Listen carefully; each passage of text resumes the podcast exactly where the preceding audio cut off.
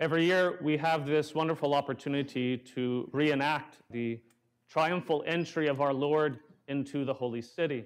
It's very important to know why this is such a significant moment in the life of Jesus, and of course, in the life of the Israelite people, and why they rejoice so much to see Jesus come into the city. You see, there was a prophecy in the Old Testament that the king, the Christ, who was promised by God, would come into the city of Jerusalem through the eastern gate. And this is exactly how our Lord entered the city.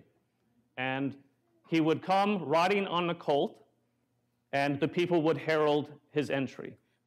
So you can imagine the Israelites for, for centuries had been waiting for this Messiah, this promised king.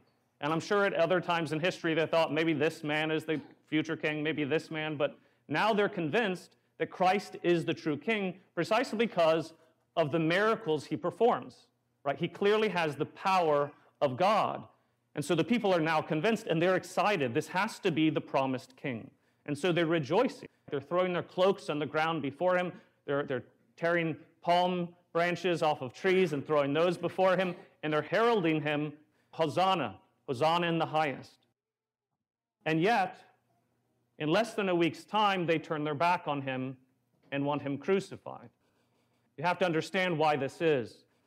You see, most of them wanted an earthly king, not a heavenly one. Most of them expected Jesus, who they again perceived as king, to enter in to Jerusalem to take upon the mantle of the kingship and to battle the Romans, their earthly oppressors, and release them from this burden. That's not why he came. And so, because he was not the king that they wanted, they rejected him. Jesus did not come to set us free from any earthly ruler. He came to save us from sin and death. That's why he had to suffer and die. It was the, the means by which he obtained our salvation. If killing the Romans would have done it, he would have accomplished it that way. In our own lives, even 2,000 years later, we fall prey to this same temptation of the Israelite people. Because oftentimes in our lives, especially when we're suffering, when things aren't going our way, we question the kingship of Christ. He's not the king I thought he was going to be. He's not the king I expected. He's not the God I wanted. And we have a choice just like they do. Are we going to accept him and his cross, or are we going to reject him? Just to avoid the cross. We should know better. We have their example. So let us pray that as we continue to celebrate this Holy Week, we follow Jesus, not just in rejoicing and as our King, but also to the cross.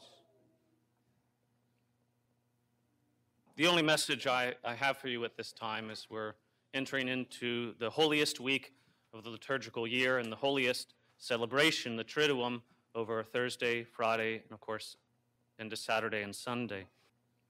The advice I would give is even if you can't make it to the services here at church during these holy days, please schedule time during these days to pray, to read over these gospel passages, and to meditate. It's very important to realize that, of course, anytime we participate in Mass, we participate in the suffering, death, and resurrection of Christ. So we recall the Holy Triduum, we recall the Easter mysteries. But the reason the church sets aside this special time each year is so that we put a particular focus upon it. Life can be very hectic. Your mind is this way and that. There are a lot of worries and concerns. There's always something new you have to be planning for or working on. And if we don't set aside time, if we don't take that time, then most often what happens is we're just too busy and then the time allotted us has gone by and we've never drawn closer through meditation, through contemplation to these holy mysteries. And, you know, for all I know, this is the last holy week I'm ever going to get. You know, I don't know how long my life will be. I don't know when Christ will come again in glory. You know, war could break out. I mean, we just don't know these things. And so it's very important that following the church's wisdom, we take some extra time this week on these holy days. In the name of the Father, and of the Son, and of the Holy Spirit,